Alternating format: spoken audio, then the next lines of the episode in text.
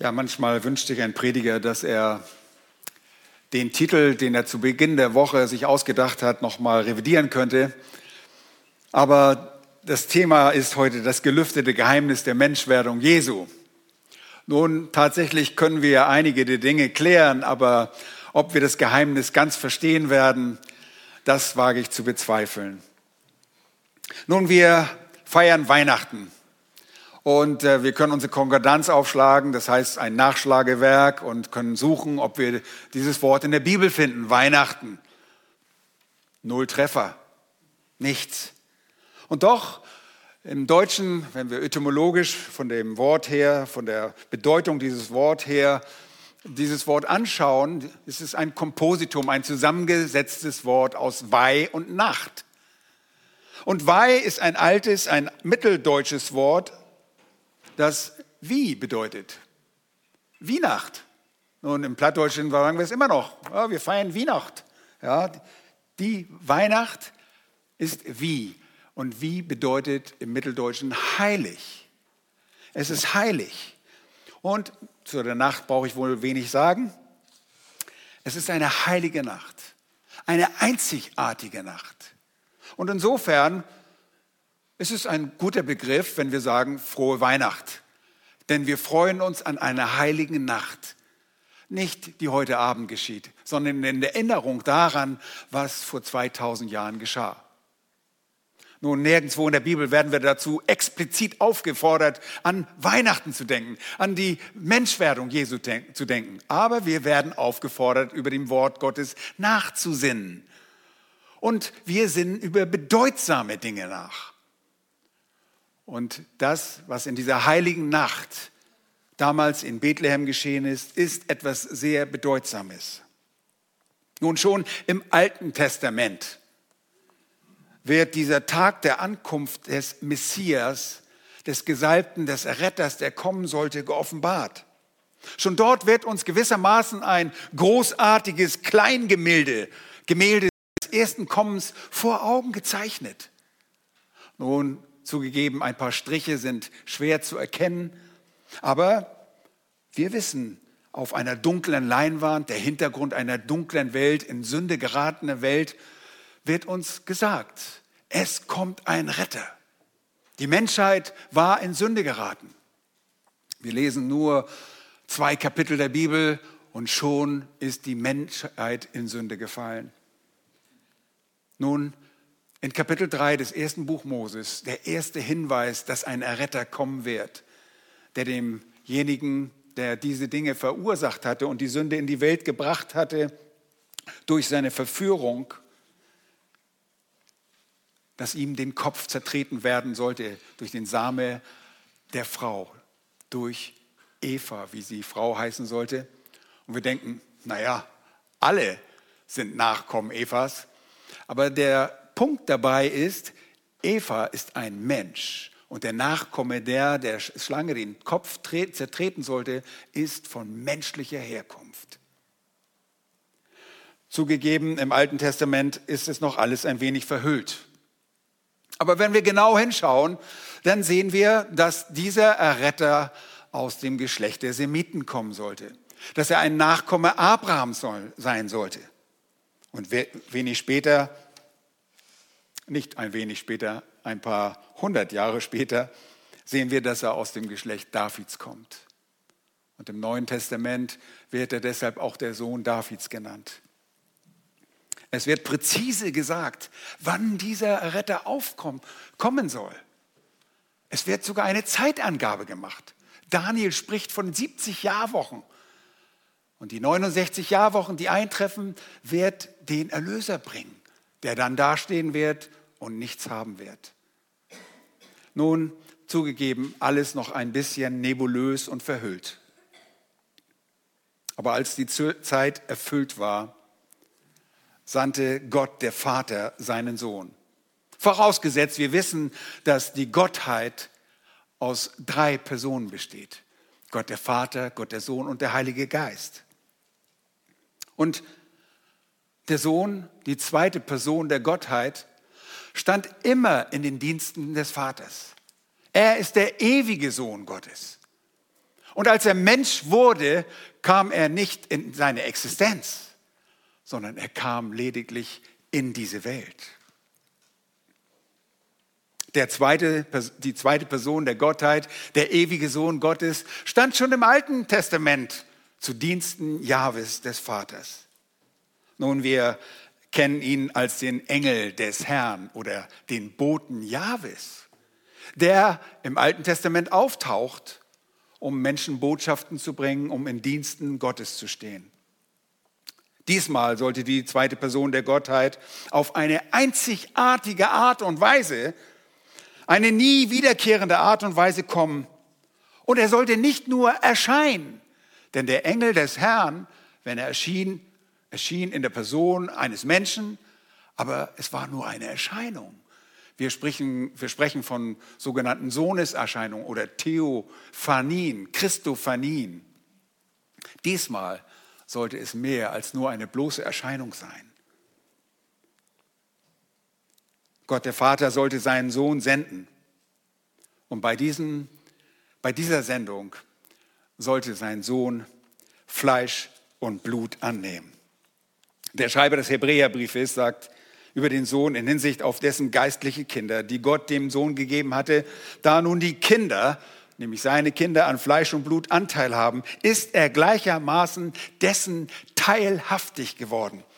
Gott, die zweite Person der Gottheit, der ewige Gottessohn, er wurde Mensch. Nicht Gott wurde Mensch, sondern die zweite Person der Gottheit wurde Mensch. Gott der Vater wurde nicht Mensch, sondern die zweite Person der Gottheit wurde Mensch. Nun, was ist nun das Geheimnis der Menschwerdung? Worin zeigt sich dieses Geheimnis? Was offenbart sie? Was hat sich der unsichtbare Gott dabei gedacht? Und wie hat sich der unsichtbare Gott den Menschen gezeigt? Nun, als allererstes, mein erster Punkt ist, Jesus wurde geboren, um Gott im Fleisch zu offenbaren. Nicht nur einfach Gott zu offenbaren, sondern Gott im Fleisch zu offenbaren. Denn Johannes der Apostel sagte in Johannes Evangelium Kapitel 1, Vers 18, niemand hat Gott je gesehen. Der eingeborene Sohn, der im Schoß des Vaters ist, der hat Aufschluss über ihn gegeben. Während Jesus auf dieser Erde lebte, fragten ihn seine Jünger nach dem Vater. Einer dieser Jünger, Philippus, sagte in Johannes Evangelium Kapitel 14, Herr, zeig uns den Vater, so genügt es uns.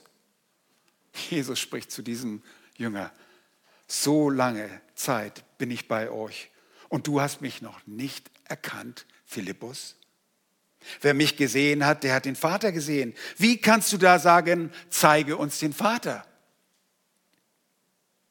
In Johannes 17 sehen wir, dass Jesus mit seinem Vater, als er auf der Erde ist, kurz vor seinem Tod ins Gespräch kommt. Er betet zu ihm. Und er sagt, Vater, ich habe den Namen, deinen Namen, den Menschen offenbar gemacht, die du mir aus der Welt gegeben hast. Seht ihr, der Zweck des Kommens Jesu, um Mensch zu werden, war, da, lag darin, dass er, den, dass er Gott offenbar machte.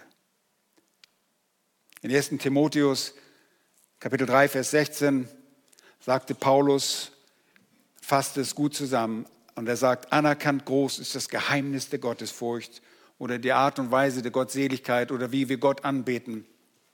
Gott ist geoffenbart worden im Fleisch, gerechtfertigt im Geist, gesehen von den Engeln, verkündigt unter den Heiden, geglaubt in der Welt und aufgenommen in die Herrlichkeit. Ja, Jesus kam, um Gott zu offenbaren. Nun, man konnte auch viel von Gott erfahren durch die Schriften des Alten Testaments, durch die Propheten.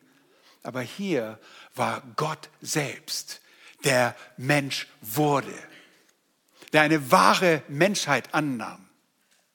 Das war nicht irgendwie eine, ein extra Werk Gottes, dass er sagte, ich mache eine Menschheit speziell für meinen Sohn, sondern er kam tatsächlich aus dem Samen der Frau hervor. Und so sind auch die Geschlechtsregister Jesu Christi im Neuen Testament zwei verschiedene Geschlechtsregister. Das Geschlechtsregister Jesu im Matthäusevangelium zeigt den rechtlichen Anspruch, den er hat auf den Thron als König. Im Lukasevangelium sehen wir das Geschlechtsregister seiner Mutter Maria. Und wir sehen, dass es eine organische Verbindung gibt. Gott, der Sohn, wurde Mensch, wahrer Mensch. Er erlebte eine wahre Geburt, eine wahre Empfängnis, nicht durch einen Mann, sondern durch Gott. Warum? Damit Gott geoffenbart wird im Fleisch. Durch einen Menschen, der gleichzeitig auch Gott war und ist. Nun, in 1. Johannes Kapitel 4, Vers 9 lesen wir, darin ist die Liebe zu uns geoffenbart worden. Nun, Gott ist Liebe, sagt der Schreiber des Johannesbriefes, das Johannes selbst. Er sagt, Gott ist Liebe. Und diese Liebe ist geoffenbart worden darin, dass Gott seinen eingeborenen Sohn in die Welt gesandt hat, damit wir durch ihn leben sollen. Nun, durch die Sünde war der Mensch zur, zum Tode verdammt. Der Lohn, das, was der Mensch verdient für seine Sünde, ist der Tod. Warum? Paulus macht es so deutlich im Römerbrief. Er sagt, wir mangeln alle der Herrlichkeit, die wir bei Gott haben sollten, weil der Mensch ein Sünder ist, wird er verdammt. Jetzt kommt Gott, die zweite Person der Gottheit, in diese Welt als Mensch und er offenbart die Liebe Gottes, indem er nämlich Erlösung erwirkt für sündige Menschen. Und zwar nur für sündige Menschen, denn es gibt keine anderen Menschen. Und er kommt, um Gott zu offenbaren, seine Liebe zu offenbaren. Aber diese Geburt ist nicht irgendwie ein Selbstzweck. Das ist ein großes Problem, wenn wir uns nur auf dieses kleine Baby in der Krippe konzentrieren, diese kleinen süßen Pinkchen, Händchen uns anschauen und ah, wir alle lieben Babys. Aber dieses Baby wächst auf und innerhalb weniger Jahre werden diese Hände dieses Babys durchbohrt werden von Nägeln, weil er stellvertretend für Sünde am Kreuz stirbt. Und bei all dem, bei all dem offenbart er Gott. Und Jesus, dem fleischgewordenen Gott, geht es um die Ehre des Vaters. Es geht um seine Ehre, dass er ihn in seinem Menschsein verherrlicht. Nun, wie auch wir Gott ehren können, das sehen wir an Jesus, wie Jesus gewandelt ist auf dieser Erde. Er kam, um Mensch zu sein und als Mensch, als Gott, wahrer Gott und wahrer Mensch am Kreuz zu sterben. Er hat uns ein Vorbild hinterlassen, wie wir als Menschen leben sollen. Nun, auch wir können Gott offenbaren durch ein verändertes Leben, wenn wir Gerettete sind. Zweitens, er wurde geboren, um den Vater zu verherrlichen. Ha. Nun, der Sohn Gottes ehrte den Vater immer. Das ist nichts Neues, aber er sollte das jetzt im Fleische tun, als ein Mensch. Der Sohn Gottes besitzt völlige Wesensgleichheit mit dem Vater. Er ist dem Vater vollkommen gleich. Das haben die Zeugen Jehovas bis heute nicht verstanden. Und so manche Ehelehrer haben nicht verstanden, dass Jesus Gott ist. Und so stand er dem Vater immer zu Diensten bereit. Nochmals, er tritt im Alten Testament als der Bote, der Engel des Herrn auf. Aber dort erschien er in der Gestalt von Menschen, aber nur in einer Erscheinung. Jetzt wird er des Blutes und des Fleisches teilhaftig durch diese Geburt. Er sollte den Vater jetzt im Fleisch auf der Erde verherrlichen. Und er sollte den Vater als wahrer Mensch vor den Menschen und letztlich sogar vor der unsichtbaren Welt verherrlichen. Und dafür wurde er als ein Mensch geboren. Und das bedeutet, im Fleisch zu sein.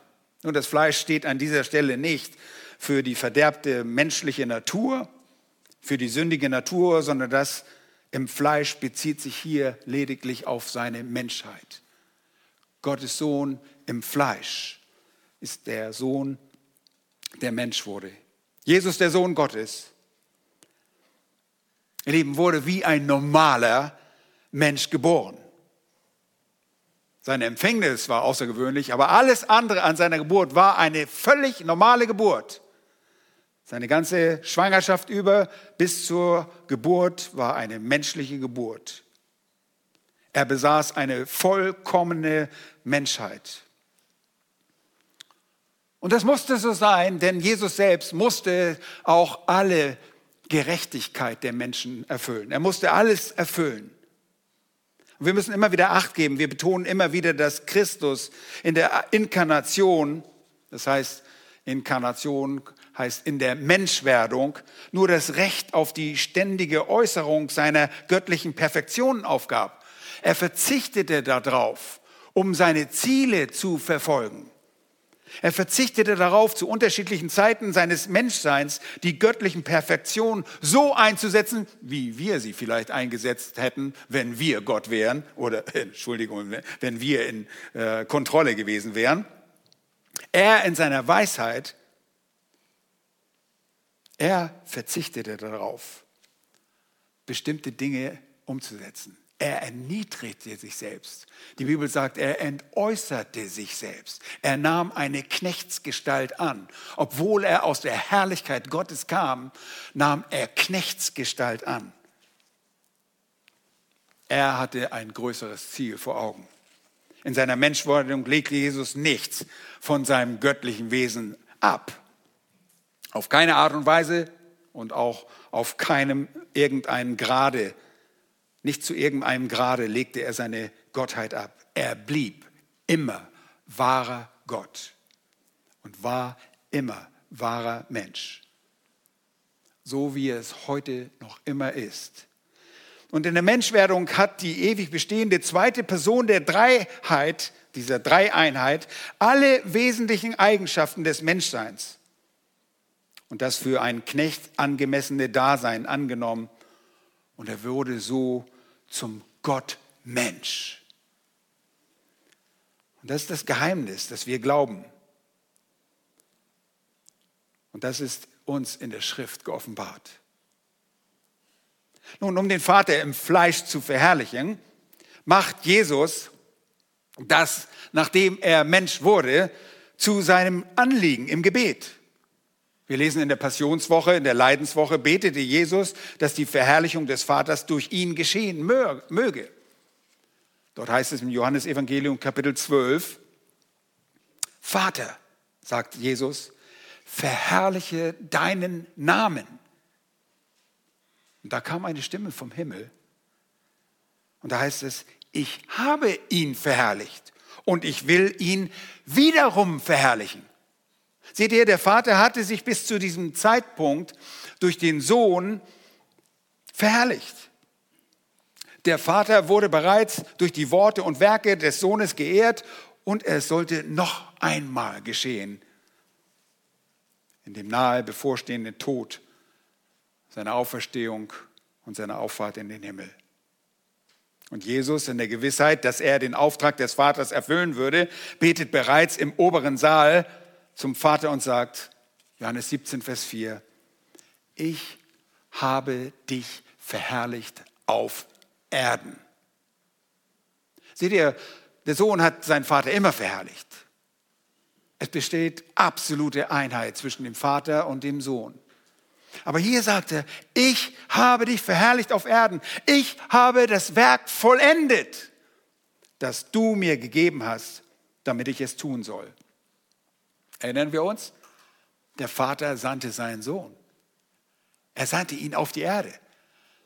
Und die Werke, die Jesus tat, waren die Werke des Vaters. Jesus drückte das hier in Johannes 17, in diesem sogenannten hohen priesterlichen Gebet, so aus, obgleich das Werk, das er vollbringen sollte am Kreuz, noch nicht vollendet war. Erst in Johannes 19, Vers 30, als er sagt, es ist vollbracht. Aber er wusste, dass er dieses Werk vollenden würde. Alles, was den Sohn ausmachte, diente dazu, dass die Herrlichkeit Gottes den Menschen offenbar werde. Und in dem irdischen Leben wurde diese Herrlichkeit durch den wahren Menschen Jesus offenbar. Hört einmal, was nochmals der Apostel Johannes sagte. In Johannes Kapitel 1, sehr bekannte Verse. Und dort, dort heißt es von dem fleischgewordenen Wort, der das, Gott, der das Wort, der Gott war und Gott ist. Und das Wort wurde Fleisch und es wohnte unter uns. Fleisch ist seine Menschheit. Er wohnte unter uns. Und was folgte daraus? Und wir sahen seine Herrlichkeit. Eine Herrlichkeit als des Eingeborenen oder des einzigartigen, vom Gott geliebten Vater, voller Gnade und Wahrheit. Seht ihr, er kam, um den Vater zu verherrlichen. Die Jünger sahen Jesus. Er lebte an ihrer Seite. Er war unter ihnen. Wir haben es gesagt, Emmanuel, Gott mit uns. Sie schauten ihm über die Schulter. Was sahen sie? Sie sahen nur Wahrheit. Was bei uns Menschen völlig fremd ist, dass wir nur Wahrheit kennen. Wir sind Lügner und Gott allein ist wahr. Er ist voller Gnade. Und das haben die Jünger erkannt. Das hat Johannes deutlich erkannt. Wir sahen ihn voller Gnade und Wahrheit. Diese Wahrheit machte Jesus in seinem Erdenleben so deutlich zur Verherrlichung des Vaters. Das ist die Herrlichkeit des Vaters und, lasst mich das dazu führen, das ist sogar seine eigene Herrlichkeit. Der Hebräerbriefschreiber sagt das mal einmal so sehr deutlich, dass Jesus die Ausstrahlung seiner Herrlichkeit ist. Dass er nicht eine Reflexion der Herrlichkeit Gottes ist, sondern selbst von ihm gehen diese Dinge aus, weil er wesensgleich ist mit dem Vater. Sie sind eins. Das ist so wunderbar. Der Sohn Gottes als wahrer Mensch offenbarte die Herrlichkeit, die auch seine eigene Herrlichkeit ist. Denn er ist nicht nur wahrer Mensch, sondern wahrer Gott gleichzeitig. Und das Menschwerden ist nicht der Beginn seiner Existenz, sondern er kommt und wird Mensch. In der Geburt vereinen sich beide Naturen, die göttliche und die menschliche. Und das haben sogar Liedschreiber umgesetzt äh, in Liedern. Ich habe gerade ein Lied darüber wie heißt das Lied noch, wenn beide Naturen sich vereinen? Äh, Freude, ewige Freude. Äh, Gott und Menschheit vereinen sich beide. Und in diesem Lied sind 23 Strophen. Ich habe gedacht, so ging es mir vor meiner Predigtvorbereitung. Ich habe so viele Sachen, was soll ich jetzt alles weitergeben? Kein Wunder, dass die 23 Strophen in diesem Lied haben. In der Geburt Jesu vereinen sich beide Naturen. Im Fleisch konnte man Jesu Herrlichkeit wahrnehmen. Und Johannes der Täufer bezeugte später, aus seiner Fülle haben wir alle empfangen Gnade um Gnade. Die Jünger sagten schon voller Gnade und Johannes sagte, wir haben alle empfangen Gnade um Gnade.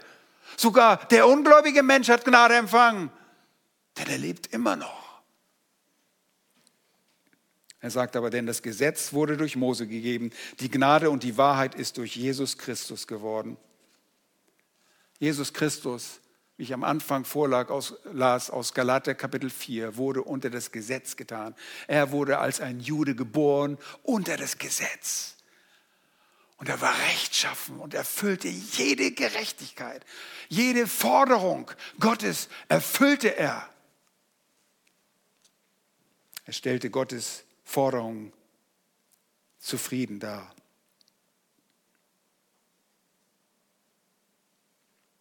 Nun, auch für uns besteht die Bestimmung, dass wir etwas sind zur Herrlichkeit Gottes.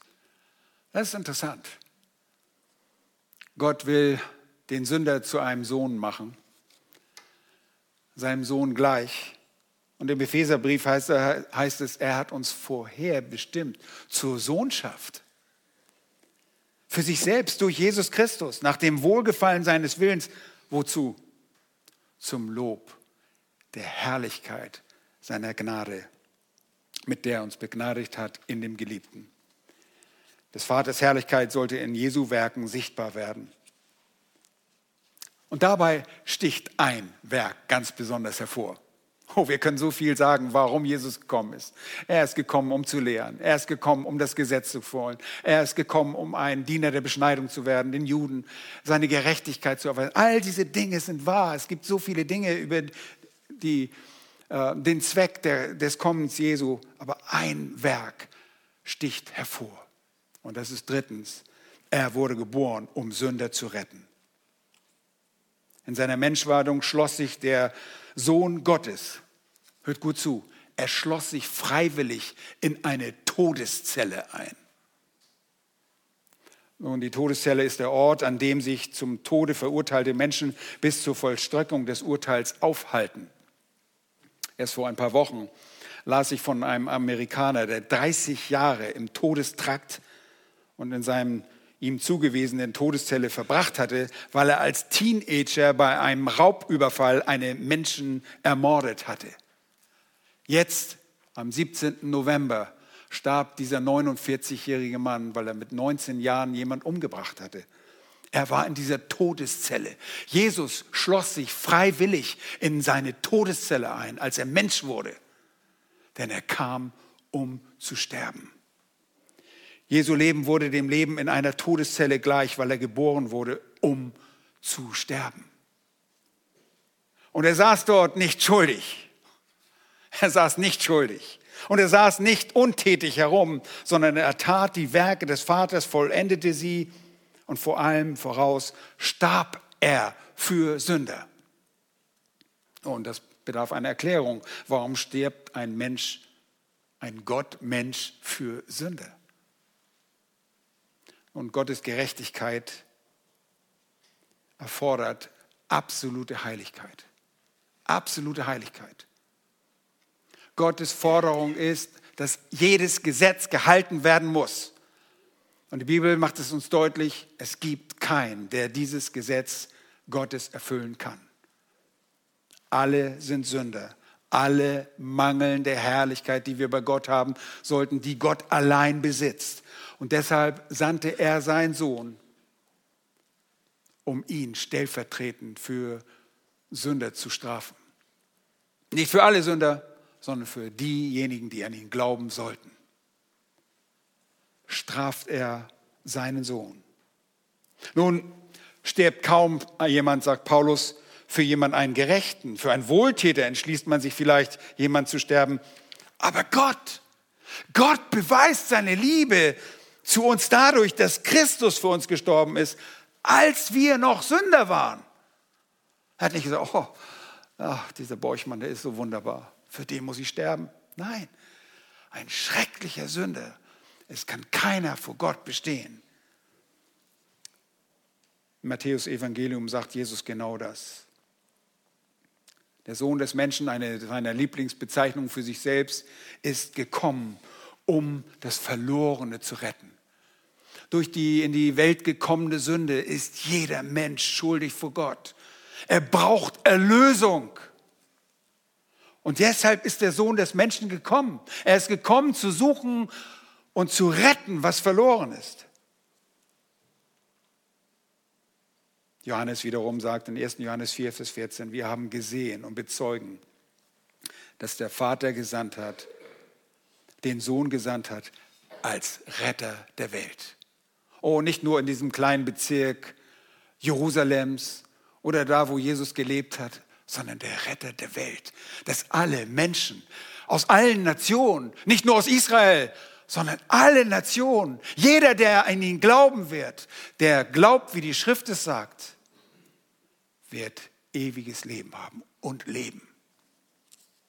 Glaubwürdig, sagt Paulus, ist das Wort und aller Annahme wert, dass Christus Jesus in die Welt gekommen ist, also Fleisch geworden ist, um Sünder zu retten, von denen ich der Größte bin, sagt der Apostel Paulus.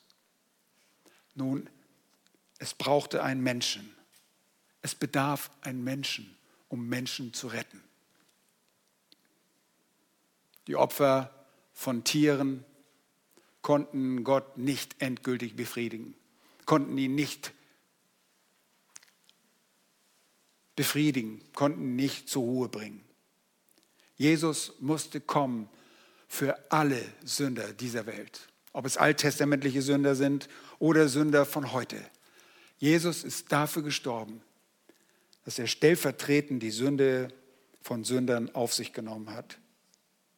Nun die Fleischwertung des Sohnes, der zweiten Person in der ewigen Dreieinheit und sein geheimnisvoller Eintritt in ein reines und fleckenloses Fleisch.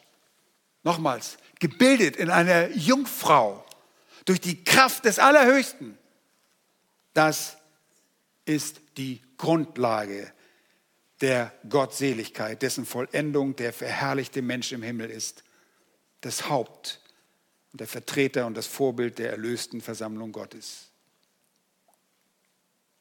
Der ewige Sohn, er wurde Mensch. Nochmals, denn nur ein Mensch vermochte dem Verderben des Menschen zu begegnen, nur ein Mensch vermochte dem Sündendilemma ein Ende zu bereiten. Und mit der Menschwerdung des Sohnes Gottes begann eine wichtige Zeit für alle Menschen. Nur er war es, der allen Forderungen der Herrlichkeit Gottes genügen konnte und es auch tat. Wir schauen in das Leben Jesu, aufgeschrieben auf den Seiten der Schrift und stellen fest, Jesus konnte nicht einer Sünde bezichtigt werden. Nicht eine einzige Schuld kam auf Jesus selbst. Nur die Schuld derjenigen, für die er gestorben ist und bestraft wurde am Kreuz. Und als er geboren wurde, wurde Jesus unter das Gesetz getan, wie ich gesagt hatte. Als aber die Zeit erfüllt war, sandte Gott seinen Sohn, geboren von einer Frau, unter das Gesetz getan, damit er die, welche unter dem Gesetz waren, loskaufte. Denn durch das Gesetz versuchen wir, Gott zu gefallen und wir stellen fest, wir schaffen es nicht. Das Gesetz zeigt uns, wer wir wirklich sind. Erbärmliche Sünder, die hilflos sind. Wir müssen unseren geistlichen Bankrott bekennen. Jesus ist wahrer Mensch und dennoch heilig. Er blieb ohne Sünde, weil er sich von uns unterscheidet. Er ist ein Mensch ohne Sünde, rein ohne Befleckung, ein Mensch, in dem Gott der Vater seine vollkommenes Wohlgefallen finden konnte. Und deshalb ließ er ihm nach dem Tod auch auferstehen. Deshalb erweckte er ihn als eine Art Rechtfertigung dessen, eine Bestätigung seines Werkes, seines Erlösungswerkes. Nun, was lernen wir von Jesus selbst in seiner Menschheit? Er rettete durch sein Werk und er forderte auf, ihm zu glauben. Und das sagt er nicht so als eine Art Option. Er sagt nicht, wenn ihr Lust habt, könnt ihr ja an mich glauben. Wenn ihr in den Himmel wollt, übrigens, ja, das wäre auch ganz schön, wenn ihr in den Himmel wollt, könnt ihr an mich glauben. Er sagt, nein. Tut Buße. Er ruft zu Buße auf. Er tut, ruft zur Umkehr auf. Er befiehlt Buße. Und das Problem der Menschen ist nicht, dass er in irgendeinem Angebot vorbeigegangen ist und das verpasst hat, sondern dass er Gott nicht gehorcht. Der Mensch wird eines Tages vor diesem kleinen Baby als einem ausgewachsenen Mann und einem heiligen Gott stehen, einem verherrlichten Menschen, der der Richter dieser Welt sein wird. Und wenn du Gott nicht gehorcht hast und du nicht Buße getan hast, wenn du nicht umgekehrt bist, dann muss er dich verdammen. Gott kann sich nicht verleugnen. Er kann sich nicht widersprechen. Er muss es tun. Er ist ein gerechter Richter. Und Gott verherrlicht sich durch die geretteten Menschen, aber er rettet nur die, die an ihn glauben. die ihm gehorchen, die sagen, ich gehorche dir. Es geht nicht darum, dass du in den Himmel kommst, sondern dass du Gott nachfolgst. Und er ruft Menschen in seine Nachfolge. Er sagt nicht, ja, komm zu mir und dann gebe ich dir das, was du verdient hast. Du bist ja so ein Armer. Du kannst in den Himmel kommen. Da gehörst du doch hin. Nein, keiner gehört dahin. Wir gehören alle in die ewige Verdammnis. Die Gnade ist, dass Gott sich eingesetzt hat, dass er eingegriffen hat in das Leben von Menschen und sagt, glaube mir, ich bin für dich gestorben. Deshalb wurde er Mensch. Das ist das Geheimnis der Fleischwerdung, der zweiten Person der Gottheit. Und Gott verherrlicht sich auch. Und so schwer wie uns das auch heute fällt, er verherrlicht sich durch, durch seine Gerechtigkeit, wenn er Menschen in die ewige Hölle verurteilt. Dadurch verherrlicht er sich. Seine Gerechtigkeit steht über unseren Emotionen, die jetzt aufkommen, wenn wir an Leute denken, die verloren gehen. Gott ist gerecht. Alle seine Urteile sind perfekt und richtig. Er täuscht sich nicht. Er kennt das Herz des Menschen. Und die gute Nachricht ist, er ist für Sünder gestorben. Und du kannst nie sagen, ich bin viel zu schlecht dafür. Ich habe viel zu oft dumme Dinge getan. Oh, herzlichen, herzlichen Glückwunsch. Willkommen im Club. Wir sind alle Sünder. Deshalb fixieren wir uns auf die Gnade, wie wir letzten Sonntag gehört haben. Das ist die sinnvolle Weihnachtshoffnung, die wir haben. Unsere Hoffnung setzen wir ganz auf die Gnade. Ohne Gnade kein Leben, keine Hoffnung. Dann können wir nach Hause gehen und dann ist es die schrecklichste Weihnacht, die wir je gefeiert haben. Aber in der Erinnerung, was Jesus tat, nicht nur um unseren Willen, sondern um der Verherrlichung des Vaters willen. Denn Gott wird dadurch verherrlicht, dass Menschen gerettet werden. Gott wird verherrlicht, wenn Christi seine Gerechtigkeit offenbart. Und so lade ich ein, denk darüber nach, wie du eines Tages vor Christus stehen wirst. Jetzt ist die Zeit des Heils. Oh, wie schnell kann irgendein Virus in unser Leben kommen, unser Leben beeinträchtigen, dass wir vielleicht morgen nicht mehr leben. Und ich möchte nicht deine Weihnachten versauern. Aber die gute Nachricht ist, du musst keine Angst haben. Du musst nicht im Todesschrecken leben, wenn du zu Jesus kommst und ihn nur bittest, Herr, vergib mir meine Schuld. Ich möchte dir dienen. Lass mich dafür beten. Herr, wir danken dir von ganzem Herzen, dass du uns gezeigt hast, warum du auf diese Erde gekommen bist, warum wir eigentlich Weihnachten feiern. Wir erinnern uns daran, dass du Mensch wurdest. Du, der heilige Gott, der Schöpfer und Himmels und der Erde. Denn der Vater hat durch dich die Erde bereitet und geschaffen. Du bist der Erhalter aller Dinge. Du bist der heilige Gott, der sich in seinem Wort geoffenbart hat. Und du hast dich, als die Zeit reif war, erniedrigt und wurdest Mensch, wahrer Mensch. Oh, wie sehr wir von deinem Vorbild profitieren, wenn wir auf dich sehen, wenn wir auf dich hören. O Herr, möge deine Botschaft, die Botschaft deines Evangeliums nicht an uns vorbeigehen. Die gute Nachricht ist, dass Sünder Heil erfahren können, wenn sie sich dir zuwenden, sich abkehren von der Sünde. Danke dafür. Danke, dass du das gepredigt hast, dass du das gelebt hast, dass du voller Gnade warst. Du bist zu den Zöllnern und Huren gegangen. Herr, du hast ihnen Vergebung gegeben. Danke dafür, dass wir Heil erfahren in deiner Person. In dir ist alle Erlösung. Und so bete ich, Herr, lass du niemanden, niemanden verloren gehen, der diese Botschaft gehört hat. Herr, dass diese Botschaft auf offene und weiche Herzen stößt. Oh, das flehe ich dich an. Zu deiner Verherrlichung, zu deiner Freude. In Jesu Namen. Amen.